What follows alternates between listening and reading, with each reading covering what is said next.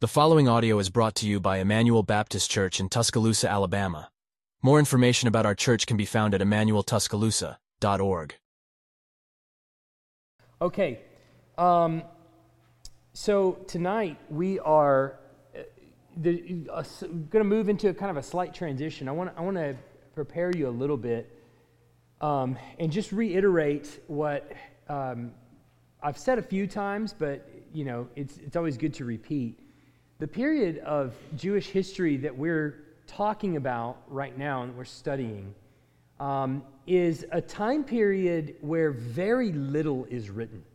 And much is written on the world stage, little is written on the Jewish stage. So, as it concerns Israel or Palestine or the, the operation of the, God's people within the land and, and that kind of thing, there's not tons of information.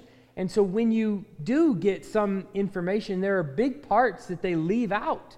Uh, so we're going to talk about the formation of the Pharisees in, in the coming weeks, the Sadducees, and the um, various different groups that are that are formed inside Israel, and we're sometimes left to conclude certain things by what people tell us. But it's not like anyone ever said, and this was the date that the Pharisees formed, or, or what have you. So we're without some of that information, and so we have to piece together a lot of the details. So you'll have to kind of bear with me on some of those things, as maybe some of them aren't as precise as we'd like them to be. But I want to just remind you of where we've come from, uh, what we talked about last week. Remember that uh, Jerusalem in the year 168, in, on December 25th to be precise, there was a, a, man who is the ruler of the Seleucid dynasty at the time. His name was Antiochus Epiphanes or Antiochus IV, is uh, really mad about what's going on in Jerusalem. They have sought an opportunity when he's been preoccupied with Egypt. There was rumors that he had died, and so they start uh, basically trying to now gain control back of Jerusalem away from this liberal direction that, um, that it's being taken. And so they try to kick out some of the, the high priest that's there and some of the leadership that might be taking it in that liberal direction. And because they think, well, Antiochus is dead, he's, he's in Egypt and he died in battle there. And it turns out they were wrong. He was very much alive. And when he got word of this uh, coup that was taking place back in Jerusalem, he leaves for Jerusalem and gets there with his army and comes down with a hammer on top of Jerusalem. And basically, what he does is reinstitutes the liberal direction that it was going. And when I say liberal, what I mean is the Jews had begun going in this direction of Greek culture, of Hellenization, of adopting all of the Greek gods into their pantheon, as it were, begins to make sacrifice to these Greek gods. And in this kind of coup that had taken place, they're trying to go back the other direction. So when Antiochus comes into Jerusalem, he's going to make sure that he puts a, you know, a lid on this coup and reverses it back. So kind of going like this, we're going back and forth, but go, go back in the direction of Hellenization. And so what he does is not only does he come in and squash the rebellion, but then he introduces, reintroduces, as it were, daily sacrifices to Zeus, the main Greek god. And what is involved with the worship of Zeus is the sacrificing of pigs, which is particularly anathema to Jewish people. And so when he takes over the temple again, he does this so by sacrificing a pig on the altar in the temple, which is the epitome of des- desecration uh, of the temple. It's uh, an abomination of, of all sorts. And so um, Antiochus does this, and then he also begins some more oppressive measures where he, um, he, he begins to institute worship of Zeus far and wide outside of Jerusalem. Well, there are people in the surrounding areas, and, and stop me if you've heard this one, the people in the country outside of the big cities tend to be more conservative than the ones in the big cities. This has always been the case. Throughout human history, this has been the case. And that's what you find in Israel as well. So in Jerusalem, some people might have just kind of kept quiet and go along to get along sort of deal.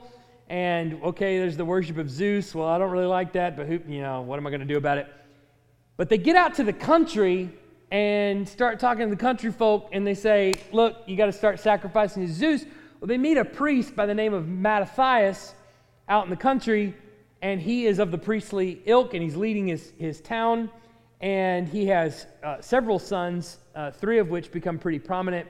But they tell him, Listen, Mattathias, you're going to have to sacrifice to Zeus. You're going to have to sacrifice a pig. And he says, No, I ain't doing it. So another Jew, his compatriarch, steps up and says he will and begins to sacrifice a pig. And Mattathias kills him right there on the spot. The Seleucid uh, you know, army or military, small little troops that, that came there to enforce these laws, you know, grab him and seek to seize him and, you know, arrest him or whatever you would say. And Mattathias and his three sons kill all the soldiers too. And this begins a rebellion of the Hasmoneans. So he's of the family of Hasmon. So that's where they get the Hasmonean name. So he, uh, he and his sons take off and they go hide in some caves and they start gathering some uh, forces together to go and actually win back the Holy Lands. So they're on a crusade of sorts to have all of this, you know, overturned. And so you'd think, like, well, what can some little, you know, peasant guys out in the country do against a powerful dynasty like the Seleucid dynasty? Well, don't underestimate the people that are have a lot of motivation. All right, I mean, don't don't underestimate them. So they uh, pretty soon after that, Mattathias dies and turns the dynasty over to his sons, and one by one, particularly Judas, his oldest boy, takes over the the throne and begins to get enough of a rebellion going and attract enough forces that within three years they're able to walk back into Jerusalem. In fact, on the same day, December 25th, three years later, walk back into Jerusalem and take back over the temple and drive out the Seleucid forces there in Jerusalem. And so they, uh, so they, they get them out and they start this cleansing process of the temple. And this cleansing process lasts for eight days. This becomes the celebration of Hanukkah that, that Jews still celebrate every year, right around the time of Christmas. It's an eight day celebration, and that celebration is basically the rededication or the re-cleansing of the temple. When they drove out the Seleucid forces and they reinstituted worship of the one true and living God there in the temple. So, uh, so they, they light a candle each day of Hanukkah for eight days uh, to celebrate the progressive cleansing of the temple and God's Spirit coming back uh, to the Jewish people. So, but that's not the end of the Maccabean revolt. Um, they, uh, um, Mattathias, his three sons, Judas, Jonathan, Simon, basically formed the Hasmonean dynasty, which we're going to deal with a little bit tonight. And so they got some, um, some uh, uh, victories together. They, they uh, obviously ended up driving out a lot of the Seleucid forces. And so for the next many years, the Hasmonean dynasty is going to kind of really sort of take back control of Israel. And it's going to be a progressive uh, situation. They're going to begin taking control back of Jerusalem. I just realized I didn't read the second bullet point there, but that's okay. Uh, if you were here last week, you got it. If not, you got a recording it. So, um, with that in mind, let's, let's get started talking about the Hasmonean dynasty. So, um, where are we at? There it goes. Um, as they began to have military victories, what's important to understand is that there's never a point, not now or even in the future, or even right now in Jewish history, where they're really going to have complete control of the Holy Land again. Okay? So, um, so even up to even up to this day, obviously 1949, 48, 49 is a big uh, is a big movement for for the Jews over in that area of the world. But even still, there's not complete control, and so the Greek rulers, the Seleucid dynasty, they're going to occupy the same territory as the Hasmoneans as they begin to have military victories uh, and take back small pieces of the Holy Land. The Greeks are still there. So they'll continue to have these little skirmishes with the Seleucid forces. They'll continue to have uh, some victories, some losses. It, it's going to go. It's going to be a, a tug of war constantly until the Romans come in and basically just occupy the entire area. Once the Romans come in, it's kind of all over at that point. But while the Greeks are there, it's constantly a, a battle. And, uh, you know, Judas and his brothers became known as the Maccabees. The name, we think, means the hammers. Uh, they're a a powerful force. They, they kind of take on that nickname, lightning and thunder, the, you know, the hammer, you know, that kind of thing. Uh, and so they, they have that nickname because of how powerful their military prowess is and what they were able to do. But the family that they're in is the Hasmon family. So it's the Hasmonean dynasty is a, is a group, a family of Jewish priests that were able to kind of lead a rebellion for a number of years within Israel. Well, um, so but in the meantime, in Palestine, uh, it's going to be a constant battle between the Greek rulers and the Maccabean rebels. And so, following Judas's reign, he get, hands the, the throne, as it were, the, it's not really a throne, but the, the leadership, as it were, over to his brother Jonathan. And Jonathan will take control of the, of the, the army and things like that for the next 18 years. And in 152 BC, he becomes high priest. Now, here's what I want you to see as you kind of follow this. There's not really a king per se because they don't own the whole all the land right? They're sharing it with the greeks and there's constant battle. So there's not a king per se. Second what you'll also notice is that though the maccabees or the, the hasmoneans are priests they're not necessarily the descendant of, of Aaron precisely. They're not necessarily on, on their way to being high priest. But they get to be high priest because they're leading the rebellion. Also, you'll notice that their names don't appear in Jesus' lineage, right? So when you get to Matthew and you get the list of the kings descended from David, these names don't appear there. And, and for good reason, because they're not in line to be king.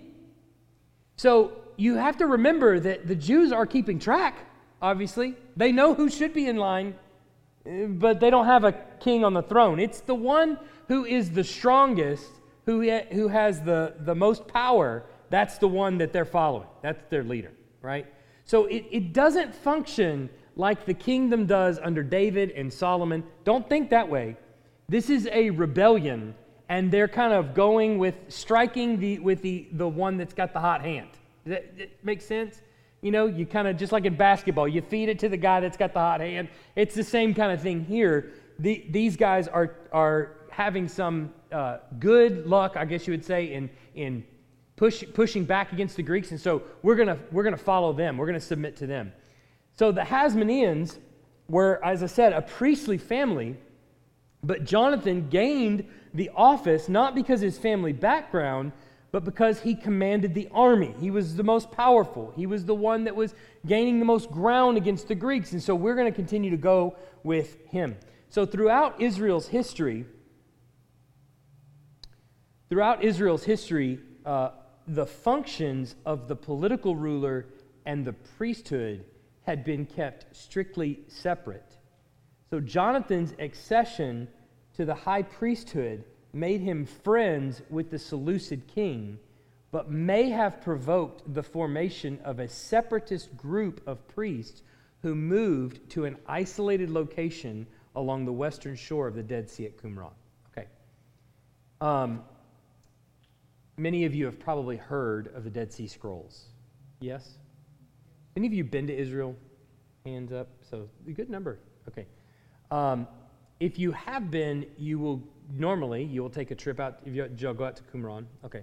So normally you'll take a trip out in the desert, and there you will. It's not. It's not much to look at, to be honest with you. It's just a lot of sand dunes, essentially. But in the caves of Qumran, there is, uh, is this is where they found the Dead Sea Scrolls. And, and essentially, uh, as the story goes, a little Arab boy threw a rock into a cave and he hit something that sounded like pottery and he went in there and he finds all these scrolls. The, the, the Bedouin Arabs that were in the area at the time began to take them up and they were sort of a thick parchment, and so they made shoes out of them and uh, all kinds of other things. And it uh, later was discovered that what they had on their feet and what they were kind of trading in was ancient texts of the Bible, more ancient than any copy we had at the time. All right? So that the significance of the Dead Sea Scrolls cannot be underscored enough. It, advanced biblical study years into the future just by finding what we found there. Um, and so they were trading them and selling them all across the known world. And so people were trying to buy them up then and, and collect them together. And I think we got a lot of them. But there is no telling what texts are out there. But there, there's, there's a group of people that at some point in time move out to the, the caves of Qumran and just live out there by the Dead Sea. It's desert. Nobody lives out there, right? They are going out there to get away from all the craziness that's happening in Jerusalem and with all of this stuff that's going on right then. So, what's, what is very clear and what, starts, what is starting to emerge on the scene is that here's the Hasmonean dynasty whose their, their founding purpose was to push back against the Greeks and to be separate from the Greeks and really to drive the Greeks out of the land, to, to rule the land ourselves. We as Jews want you gone, Gentiles gone, and we want to rule this land ourselves, right? That's how it started. Well, as you know, anything that starts with that the purest of intentions will eventually just give it enough time, it will veer off course. And that is already beginning to take place even with the sons of Mattathias. So they're already getting to a place where power and prestige and office and money already begin to appeal to them. So here is Jonathan, who is who has now uh, taken over the reins for his brother Judas, and he becomes high priest. And as high priest, the Greeks are right there with him. So he's having to meet with and talk to the Greek the Seleucid king at the time. And so he basically strikes up a working relationship, as it were, with the Greeks. Well, this doesn't go over too well with a group of people who were behind you for the purposes of ousting the other, right? Uh, and so you've got this, these groups that are kind of getting fed up with all of the politics. And so they decide instead of sticking with it and fighting for you know whatever cause the political leader decides on that day, they decide to form a community out in the outskirts of town. That community is going to end up, it seems like, being some of the most conservative people and some of the, maybe some of the best people uh, in the whole land. Some of the people that actually do love the Lord and want to see Israel restore you know, be restored in worship. So, um, so you can kind of start to see these different groups forming inside the land, where it's not just now the ones that are in favor of the Greeks and the ones that are against the Greeks. It's the ones that go, hey, wait a minute. What happened to worshiping the Lord? What happened to actually, you know, following after God, the God of the Bible? What, what happened to that? Can we get back to that? And, and so there's a lot of different groups that are beginning to pop up. So, so we're going to start getting into the Pharisees and the Sadducees and all, all, the Essenes and all of these different groups that start to form in the land. Some of them you've heard of, some of them you've not heard of. Um, but all of them are forming because of the kinds of stuff that's taking place here. But notice this too all of them are going to have a purpose. When you hear the, the term Pharisee or the term Sadducee, you recognize those terms as what? What did they do? They play a key role in the New Testament. And what is their key role? Opposing Jesus. They're going to be the instigators of his crucifixion. So, like it or not, they're necessary. Their political bent is necessary. Someone is going to have to crucify Jesus. That is a foregone conclusion. Peter tells us that in Acts. That's going to happen. They are necessary components of that. But then you got the Essenes. Never heard of the Essenes, have we? Mo- most of us have not ever heard of the Essenes.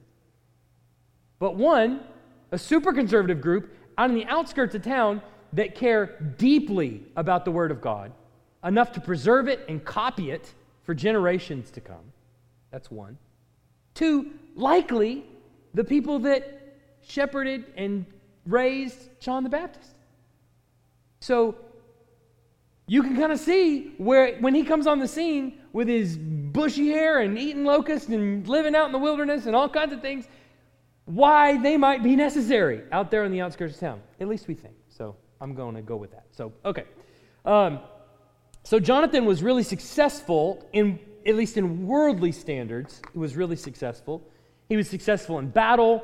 He obviously acquired a lot of honors for himself, but was eventually murdered by a political rival. That's how it goes, all right? You know? Sorry, brother. Okay. well, following Jonathan, his brother Simon, he's the last of the Maccabees, the last of the, uh, of the sons of Mattathias, um, takes over, and he is able to, by his political ability, by his military ability, he's able to get a lot of freedom. He's able to expel a lot, of, a lot more Seleucid troops. So we're making more gains against the Greeks. He's able to do a lot more. He's finally able to take uh, control of the citadel in Jerusalem, the main kind of fortress there in Jerusalem, and drive out a lot of the Seleucid troops. And he kind of it, kind of, it kind of becomes known under Simon's rule that the land was freed of the Gentiles. At least that was kind of the, the phrase, the moniker that was sort of handed down. But we know they're still there. They're still very much there. They're just not in Jerusalem. So finally, the, the, the book of First Maccabees, which records Mattathias and his three sons and their rule up to the death of Simon, First Maccabees close and Second Maccabees opens. And so Second Maccabees is basically it's basically the author's way of saying the real Maccabees are all dead. Now we're going into the Hasmonean dynasty, just back to the old family. They don't have the same set of values, it doesn't seem. They don't have the same military prowess. Now we're just handing the king. This is basically now just David, Solomon, that kind of thing, but a whole different line, essentially, is what, what it sort of feels like. And so a, a man by the name of John Hyrcanus, uh, do you notice the name is different? Like the, name, the last name sounds different? You notice that? Like it, the, the style of name sounds different than, than Maccabee. It sounds a lot more Greek, doesn't it? Uh, so, so you're going to, we'll just keep going and you'll see this even more. Um, he was actually, he had, he had some abilities. He seemed, to, he seemed to have a lot of promise when he takes over the throne. And you notice the years there of his reign is 134 to 104. So he expanded family control over Judea, gained greater power over Shechem and Samaria, and conquered Idumea, which is the land of Edom. That's Esau's kids. Uh, he, he forced inhabitants of those areas to convert to Judaism. He forced circumcision. He forced the worshippers there to obey Jewish laws.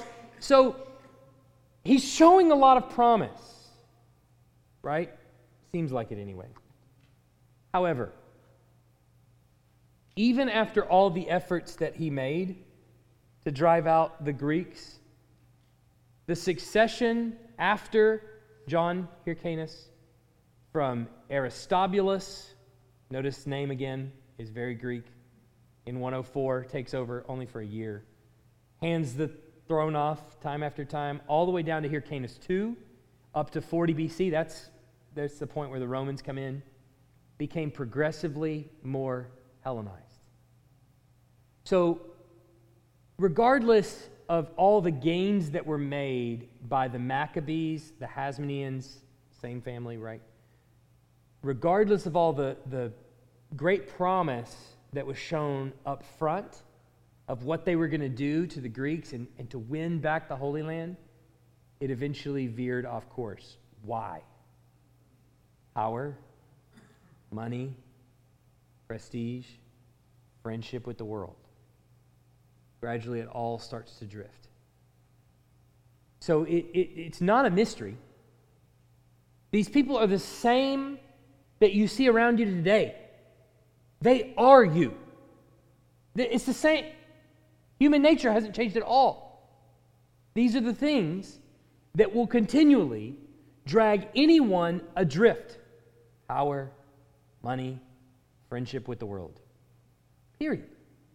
Anyone that you know in your life that has over time drifted from Christianity power, money, friendship with the world.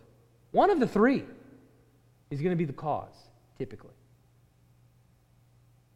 So, what is it, what is it Jesus warns about so much? Power, money, friendship with the world. it's, it hasn't changed, folks, at all. It's not a mystery. Um, but essentially, that's, again, what, what leads him adrift. But I don't want to I don't want to pass by this because it, it's it's worth really thinking about and dwelling on. Even with all the sinfulness of man at the time, who started off with the greatest of intentions and ended up back where they started. All of it still served a purpose. Every single aspect of it still served a purpose.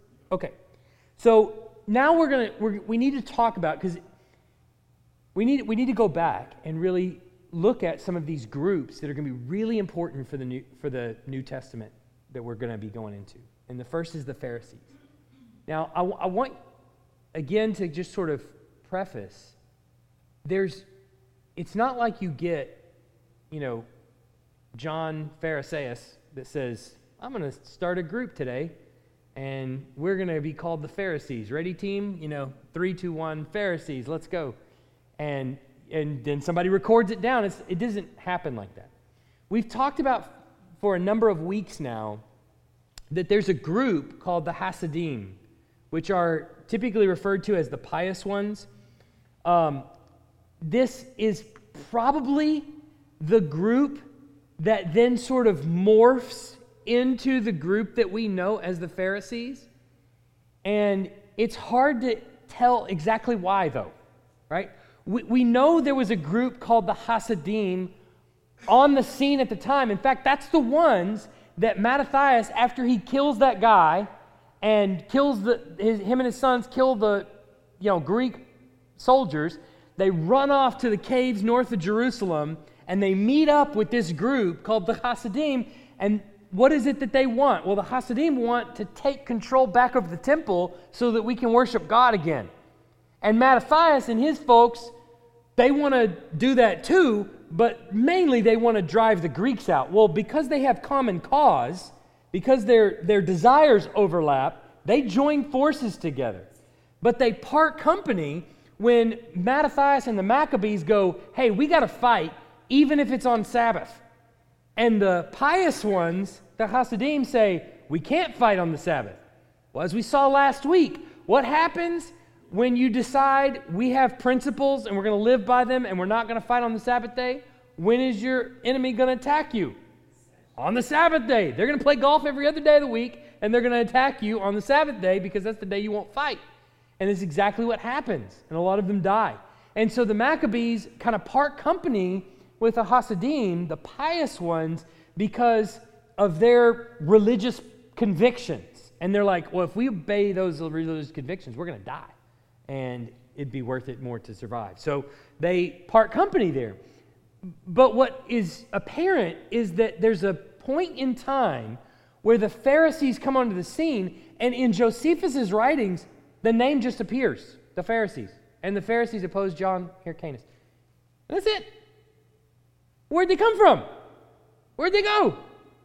We don't know, right? but their values are very similar to the Hasidim, and you don't really see the Hasidim mentioned anymore once the Pharisees are mentioned. So you kind of take it that one probably morphs into the other, or at least they're at least they probably had some sort of common cause. The term Pharisee probably comes from an Aramaic word meaning separatists, and it may have been originally a derogatory term, right? Like calling somebody a fogey. You're old, you old fogey. And then all of a sudden we became, yeah, we'll become the fogies. That's, that's going to be the name of our group. you know, it's like you're the, you're the ancient ones. You're the, you're the ones that y'all are separatists. You just, you just, you know, you're you know, whatever, you're bent in that direction, whatever. And then that, they sort of kind of take it on as a moniker. at least that's the way it kind of seems or it comes across. And so, although it's unclear why they took uh, on the name and why specifically they were referred to as separatists, what's probably the case is just because of their ideology, they were very unwilling to submit to Greek customs. They didn't want anything to do with Greek culture.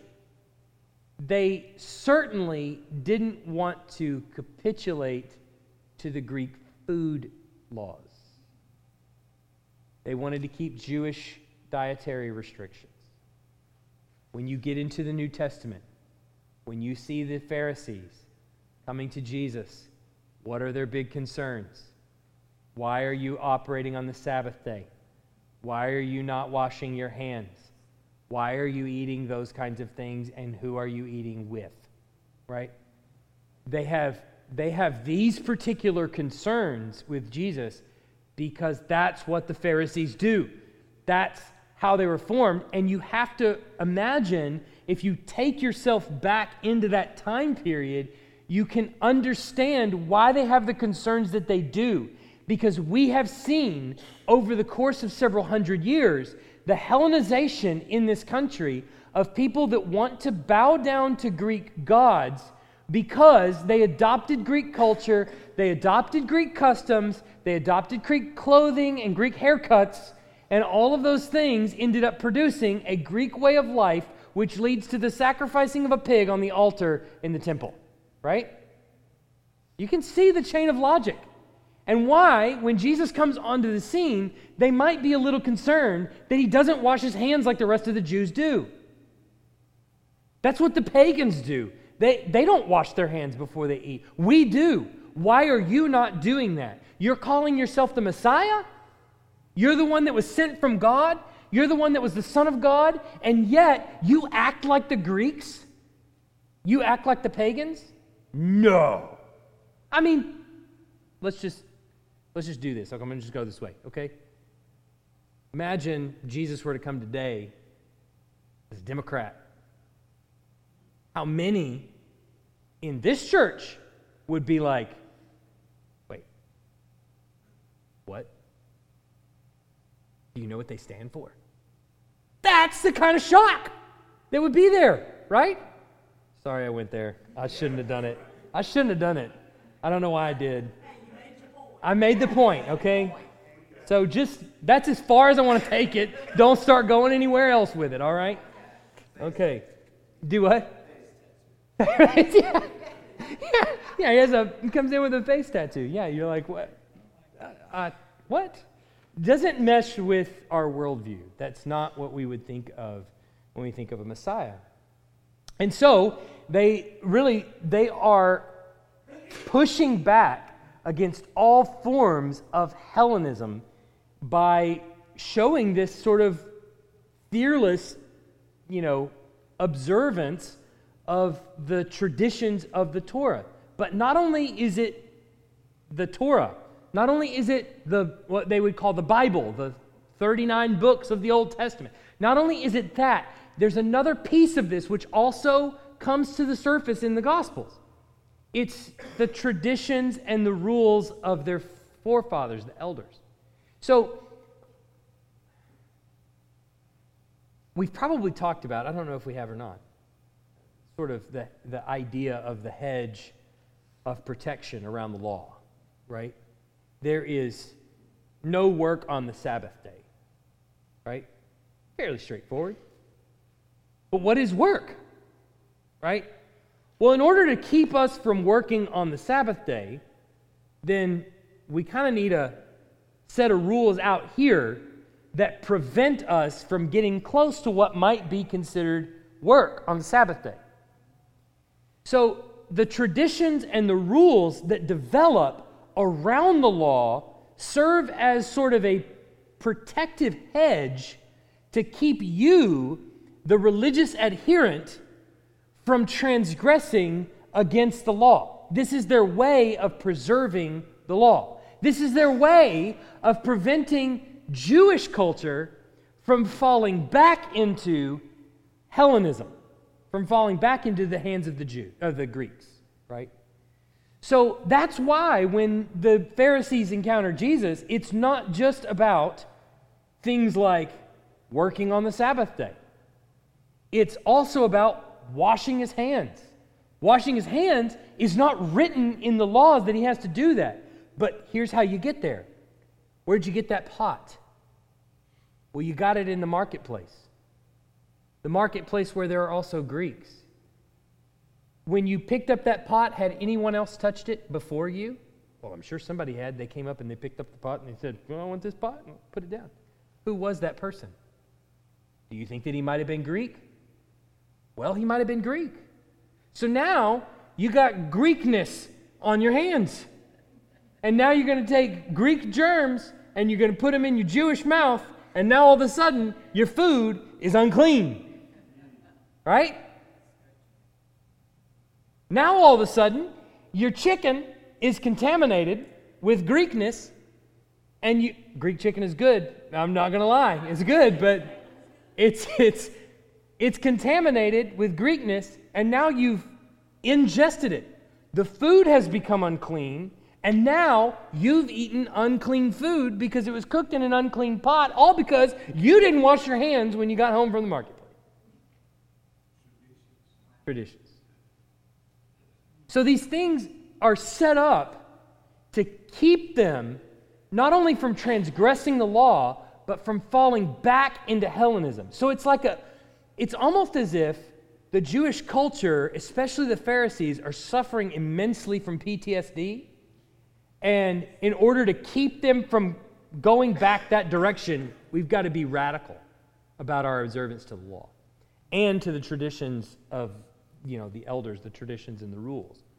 So you get this in you know matthew 15 2 to 3 i didn't put this in your packet but you can hear it.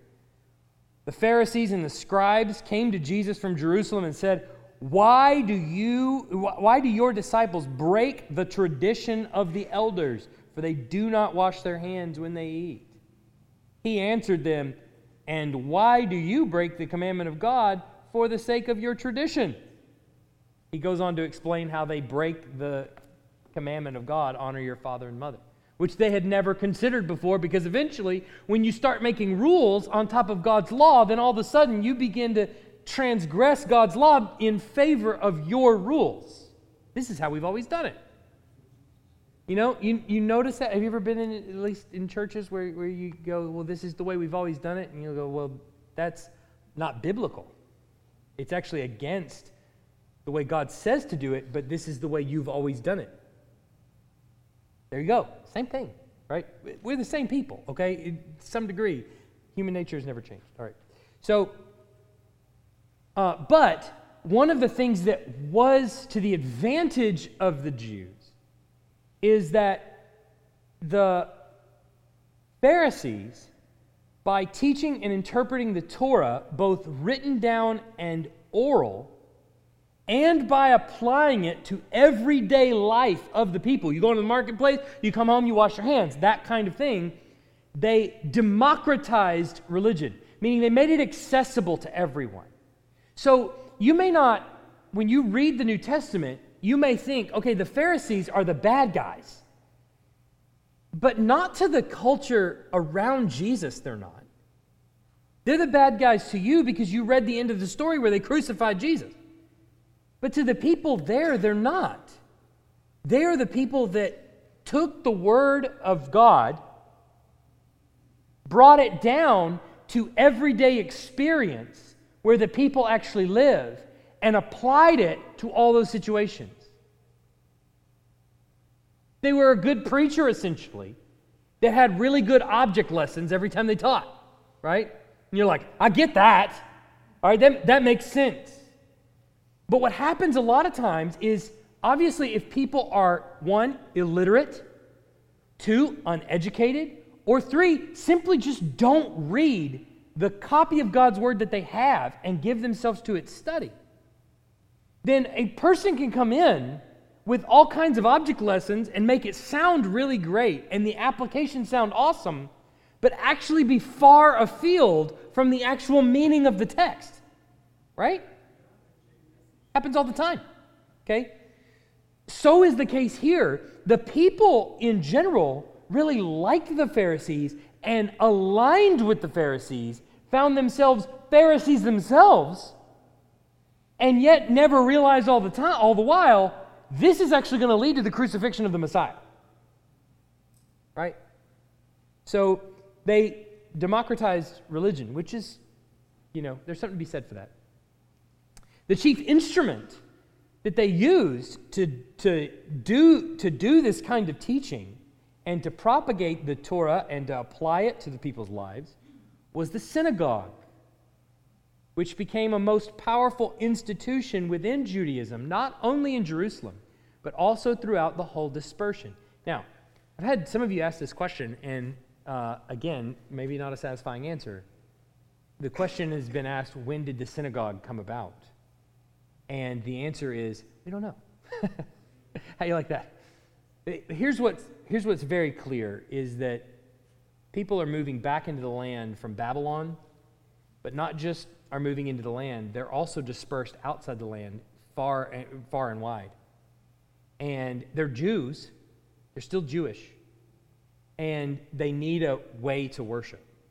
So, what would you do if you're a Christian and you're thrown into a remote area of the world and you're having to live there, what would you do? Well, you look down the street and you find that you, you find your neighbor is a Christian too. What, what do you do tomorrow? You start a church, don't you? It's probably not much more sophisticated than that. Was, well, we've got enough people here. Let's set up a, a place where we can meet and we can at least read the word together. We can pray, we can sing, we can teach from God's word. The synagogue becomes a sort of prototype of ish of what the church will eventually become. And by the time Jesus gets in there, there's elders functioning in the synagogue. There's all, it's a functioning system. But it took probably hundreds of years, starting with that first group that comes back from Babylon, or maybe some groups after that, several hundred years prior to that. But the synagogue, by the time the Pharisees come onto the scene, is a convenient way of getting to the people, teaching the word to the people, and then beginning to apply it. So when you think of Pharisee and when you think of Sadducee, I want you to think about it in a similar way as we might think of a political party in America. Again, uh, uh okay, bear with me. Republican, Democrat. Some of you might call yourself a Republican, but what do you mean by that? Well, you certainly don't mean that you get paid by the RNC. Probably. You, you certainly don't mean that you have been on a ballot and that you've run for office. What you mean by that is that you, probably of the two parties that are out there, you might most identify with the ideals in that party. That is kind of like what we see here in this time. You've got some people who are more or less, they seem to be professional Pharisees. There's some sort of, they're making some sort of money. They're making some sort of living by being Pharisees, official in Jerusalem. You see them coming from Jerusalem to Jesus, and they have some sort of official capacity when they come there. But then there's a whole bunch of other people that align with the Pharisee party that they might identify themselves as Pharisees, but they're not they don't mean that in a, any kind of professional sense. They mean that in an ideological sense. We, we believe in the, all the books of the Old Testament. We believe in the teaching of the Torah. We believe in teaching God's word the way the Pharisees do. We believe in it really like that. We believe God really created the world in seven days or whatever it is. We, we really believe this, that, and the other. And we, we hold to those things and we're, we're conservative by nature, right? So that's kind of what we're seeing here, and that's beginning to be taught in the synagogues.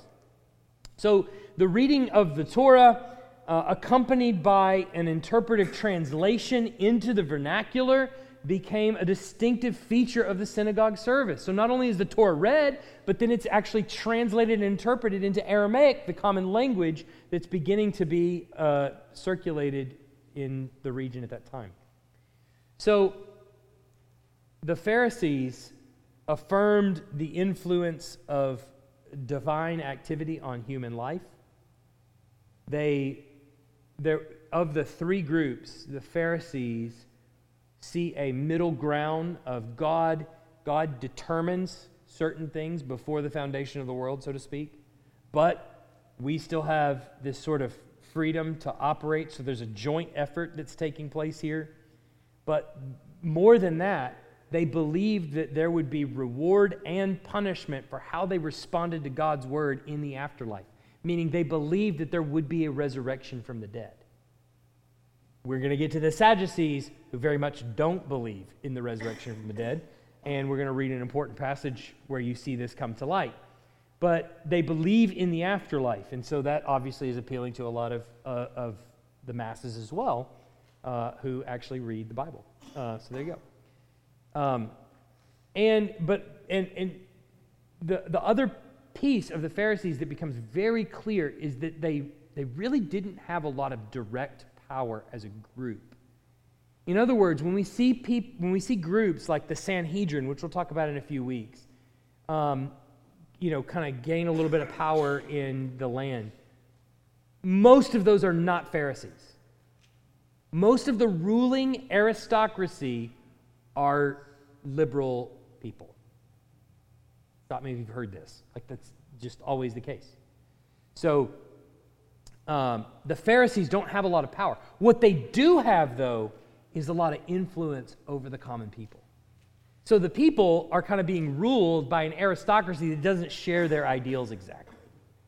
And but the Pharisees do represent their ideas. So the the the the I guess the power that the Pharisees do have is really over the people and the teaching capacity that they have over the people. So when the Pharisees are on board with the crucifixion, the people can quickly get on board with the crucifixion, right? Or and various other things too.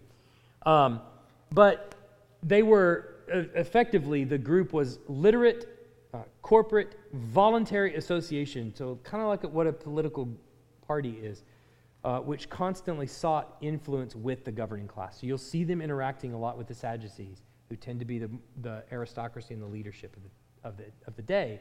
Um, but they don't have a lot of political power in that sense at least in, in terms of power and authority.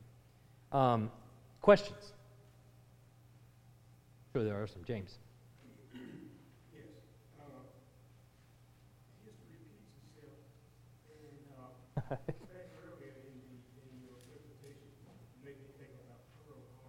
Ah. up.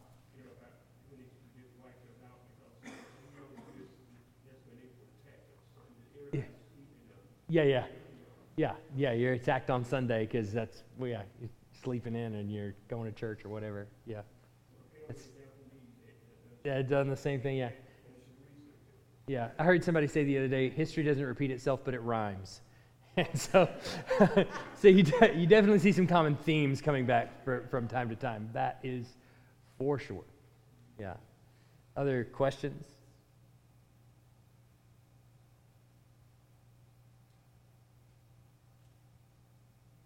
Well, go ahead. Sure. today Jewish, the ones that are really uh, uh, serious or conservative, whatever, Yeah. that wear their hair a certain way. Yeah. And uh, I know their, their food things, uh, they, they really go by that. Yeah. And what they eat now. Yeah. Uh, do they come from this time as far as the Pharisees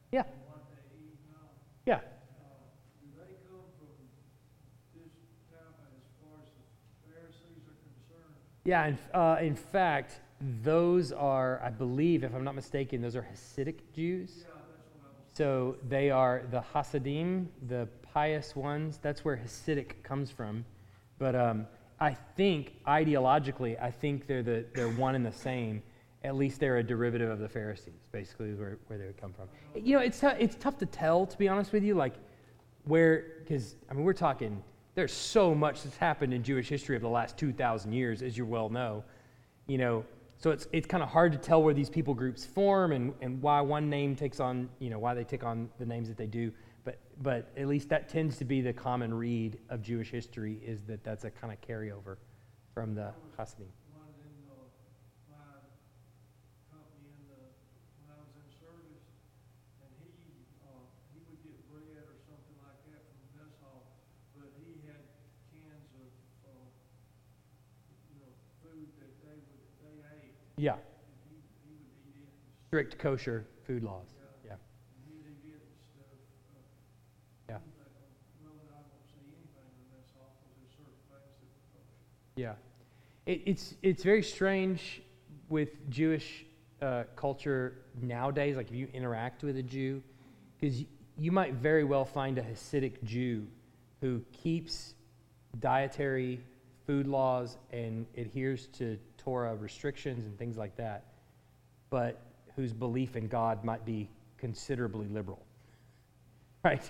Or or so the Jewish culture nowadays is just it's very w- wide and, and there's a lot of different groups within um, within Judaism. There's there's a ref, uh, re, what are they called? Reformed, I think it's called Reformed Orthodox, that would be much more in line like you like where you would think like okay now all you got to do is just believe in jesus. You know like but but otherwise you sound very christian to me. You know like we part company after malachi but man you sound just like i do with the first 39 books.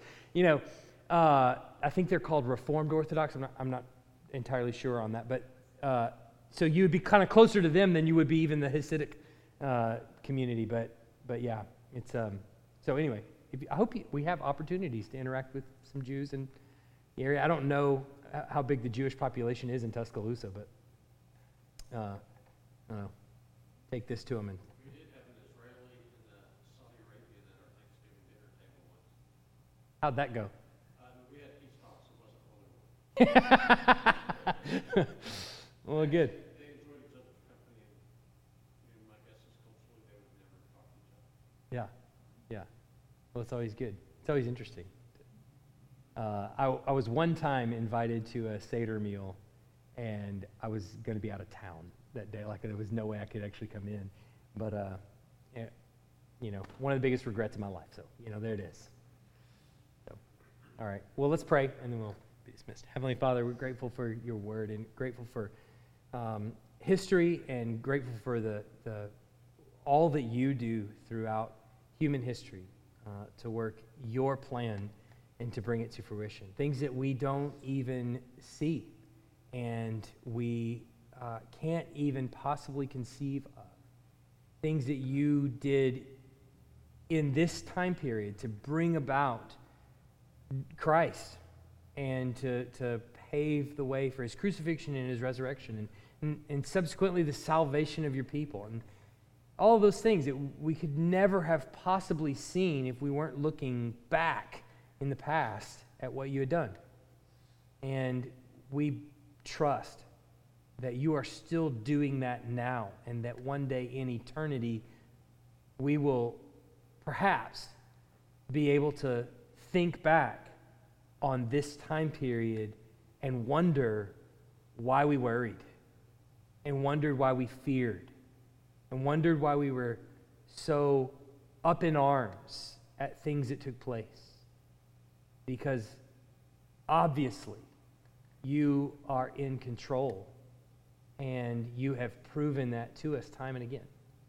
So I pray that all of this would really lead us to trust you more, that you have everything under control, that nothing escapes your notice. So we pray that you would give us that kind of confidence in Jesus' name. Amen. Thanks for listening. If you live in the Tuscaloosa area and are looking for a church, we'd love for you to visit. Our service times are Sunday mornings at 10:30 and Wednesday nights at 6:15.